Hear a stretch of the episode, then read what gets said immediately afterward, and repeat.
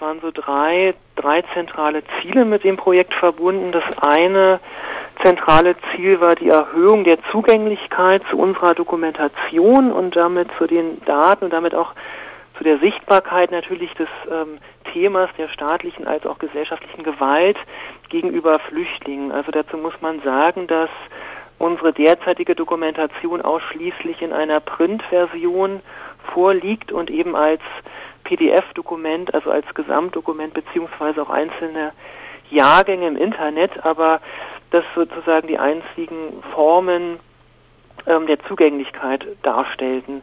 Und wir haben, erhoffen uns sozusagen damit jetzt mit einer gezielten Recherche nach verschiedenen ähm, Kategorien, nach Herkunftsländern, nach Orten, ähm, nach Datumseingrenzungen, Bundesländer und so weiter und so fort, ähm, dass sozusagen die interessierte Öffentlichkeit, das sind Journalistinnen, Aktivistinnen, ähm, NGOs, Initiativen, auch interessierte PolitikerInnen, da sozusagen einen schnelleren, einfacheren Zugang auch zu unseren Daten ähm, und in Anführungszeichen Fällen, die wir dokumentiert ähm, haben, finden können. Das ist so das, das, das Grundziel, damit eben das Thema, auch was ich schon sagte, stärker vielleicht in den öffentlichen Diskurs hineingetragen wird. Das zweite Ziel war, dass diese Datenbank, die Aufbereitung der Daten ähm, im besten Fall sozusagen ko weitere Kooperationsprojekte ermöglicht. Zum Beispiel gibt es von von dem APABITS, also dem antifaschistischen Presse- und Dokumentationsarchiv in Berlin, ein Projekt Rechtes Land, in dem verschiedene Initiativen deutschlandweit ihre Daten sozusagen zu im weitesten Sinne ähm, rechter Gewalt, aber auch rechten Aktivitäten ähm, darstellen, einbringen können, einspeisen können. Und da wäre natürlich unser Fokus nochmal ähm, sehr, sehr spannend. Also die Gewalt ähm, staatlicherseits gegenüber Flüchtlingen als auch gesellschaftlicherseits. Und das Dritte ist, dass äh, mit dem Datenbankprojekt auch interne Arbeitsabläufe, also die ganze Dokumentationsarbeit perspektivisch ähm, vereinfacht werden soll. Wie seid ihr vorgegangen bei der Erstellung der Datenbank? Vor vier Jahren entstand die Idee ungefähr, diese genaue Datenbank zu entwickeln und wir haben uns sozusagen intern erstmal zusammengesetzt. Ich und ein Mitstreiter haben angefangen, uns da systematische Überlegungen zu machen, denn es noch ein, war noch ein weiterer ähm, Mitstreiter ist dazugekommen. Ja, da haben wir sozusagen erste Skizzen gemacht, Überlegungen, wie man das ähm, aufbereiten könnte und dann haben wir, das lief auch, war eher so ein Zufall über, über einen Bekannten von mir, der ähm, ein sogenanntes IT-Kollektiv mit, mit anderen IT-Leuten gegründet hat und den konnten wir dann relativ schnell dafür überzeugen und sozusagen das entsprechende Backend und also wo man die Daten eben einspeist und das Frontend, die ganzen Suchmasken einzurichten. Und vom Prozess her vielleicht ganz kurz lief das im Grunde in mehreren Phasen ab. Die erste Phase war eine eine Aufbereitung der Daten, also in einem maschinenlesbaren Format, ist klar, weil die ähm, Datenbank so eine Daten ja braucht. Äh, Im zweiten Schritt wurden die sozusagen in die Datenbank, die dann erstellt wurde von dem IT-Kollektiv, also in das Backend eingespeist. Im dritten ähm, Schritt wurden die halt überprüft und noch weiter angereichert, also mit zum Beispiel Herkunft, Herkunftsländern und Orten des Geschehens, ähm, also den Städten und, und Gemeinden. Und ähm, im vierten Schritt wurden dann, im Grunde wurde alles nochmal überprüft und Fenster noch verändert und Zusatzinformationen hinzugekommen und genau ähm, konnte dann jetzt in der letzten Woche der Öffentlichkeit zur Verfügung gestellt werden. Ihr habt nun jahrelang an diesem Projekt gearbeitet. Was ja. sind für euch die zentralen Erkenntnisse, die aus dieser Datenbank hervorgehen? Du meinst so Aussagen, Trends sozusagen, die man treffen kann? Genau ist eine ziemlich schwierige Frage, die kommt natürlich sehr oft, die ist auch total berechtigt, das ist ganz klar. Ich muss dazu ein bisschen was zu der Datengrundlage sagen. Ähm, also generell ist es so, dass sich die Dokumentation, die wir eben erarbeiten, herausgeben, in einem Spannungsfeld bewegt zwischen statistischen Aussagen, die wir ja auch betätigen, jährlich mit unserer Pressemitteilung zur neuen Dokumentation, zur aktuellen Dokumentation einerseits als auch andererseits zur ähm, ja, Begrenztheit statistischer Aussagen. Also dass eigentlich klar ist, die Daten spiegeln nur die Spitze des Eisberges wieder, sind exemplarisch zu lesen. Also ich bringe mal ein kurzes Beispiel, um das zu veranschaulichen. Es gibt zum Beispiel ähm, Anfragen, offizielle Anfragen auf Landesebene zu Suizidversuchen von Flüchtlingen und Selbstverletzungen. Und da ist es so, dass einige Bundesländer, Hamburg zum Beispiel, sehr, sehr gute Daten auch liefert, die wir weiter, mit denen wir weiter arbeiten können, die wir veröffentlichen können.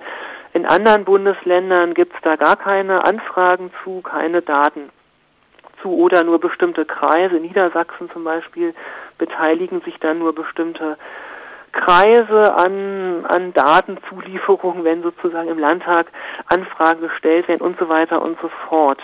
Und ähm, da könnte ich noch viel, viel mehr zu ausführen. Und das ist Insofern kann man grundsätzlich sagen, ist die Datenlage sehr, sehr verschieden, natürlich auch je nach Engagement örtlicher Gruppen, äh, die Dinge in die Öffentlichkeit bringen, die, die wir wieder aufgreifen können ähm, und so weiter und so fort. Was man sagen kann zum Beispiel ist, ähm, dass es einen sehr exorbitanten Anstieg gab von ähm, Gewalt im öffentlichen Bereich, also in Anführungszeichen auf der Straße gegenüber Flüchtlingen in den letzten beiden Jahren, also 2015, 16, 17, das ist sehr stark ähm, angestiegen und auch, auch nochmal die Gewalt gegenüber minderjährigen Flüchtlingen. Das ist auch nochmal sehr, sehr auffällig gewesen in den letzten drei Jahren.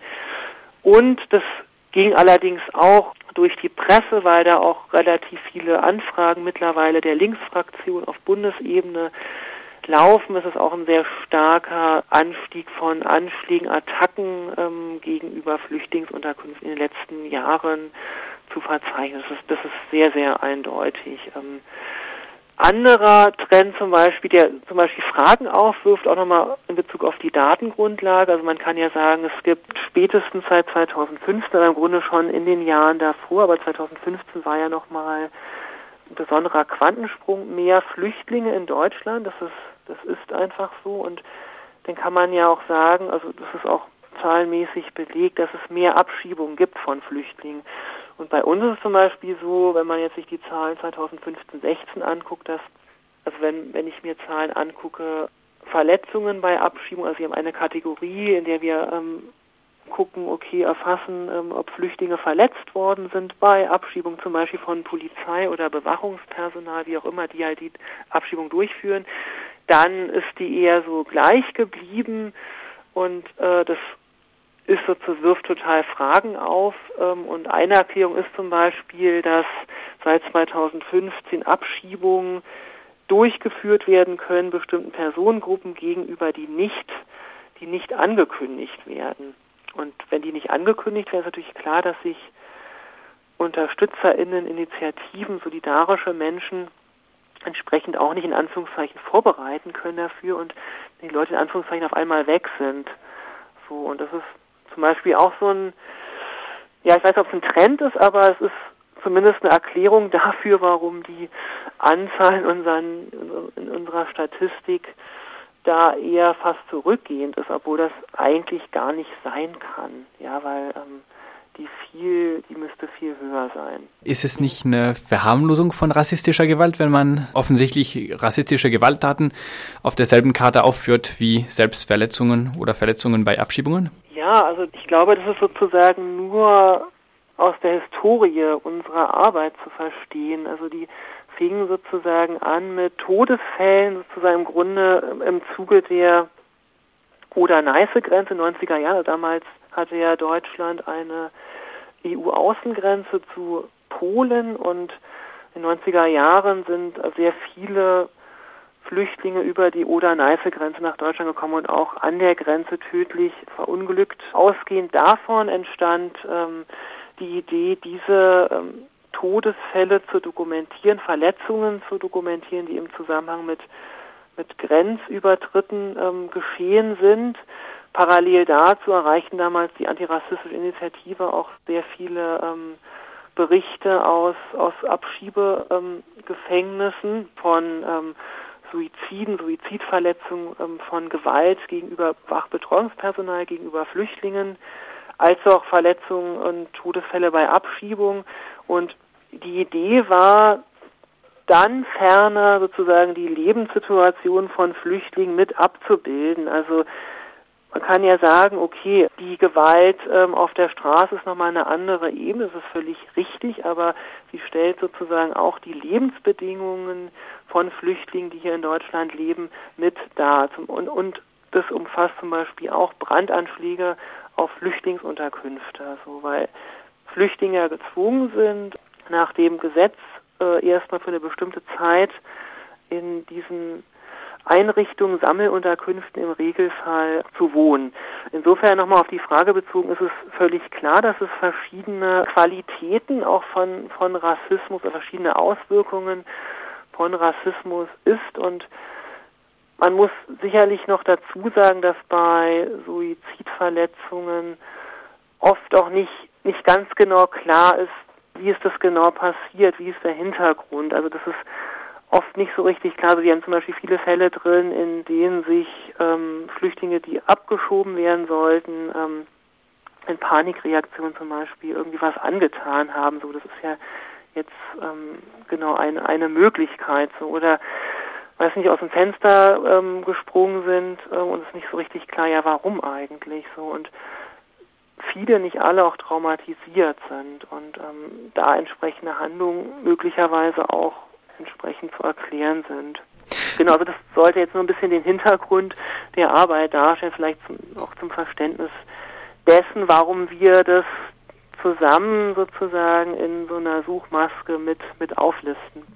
Nochmal ganz kurz, warum habt ihr euch entschieden, die Fälle nur in Deutschland zu dokumentieren? Weil die deutsche und europäische Grenzpolitik fangen ja. lange vor der deutschen Grenze an. Das weiß man auch nicht erst seit dem Flüchtlingsdeal mit der Türkei. Ja, das ist eine ganz einfache äh, Antwort. Das hat einfach ist eine Ressourcenfrage. So, das ist ja ein Riesenthema. Wir sind sozusagen deutschlandweit die einzige Initiative, die diesen Fokus hat, die diese Daten entsprechend so ähm, veröffentlicht. Ich glaube, wir sind sogar, das kann ich sagen, ohne rot zu werden, das einzige Land in Europa, weiß nicht, vielleicht weltweit sogar, die genau diesen Fokus hat. Also mir ist kein anderes ähm, Land ähm, so bekannt und wenn man das, wie du richtigerweise anmerkst, äh, weiterführen würde auf europäischer Dimension, wäre das einfach überhaupt gar nicht mehr händelbar. Also es ist schon so sehr prekär, würde ich sagen, sehr, sehr viel Aufwand, das zu recherchieren, zu dokumentieren, ähm, herauszugeben und mit einem weiteren Fokus, ähm, glaube ich, werden wir denn arbeitsunfähig. Aber es wäre natürlich perspektivisch ein ganz zentraler Punkt angesichts auch aktueller gesellschaftlicher ähm, Debatten und EU-Regelungen auf jeden Fall.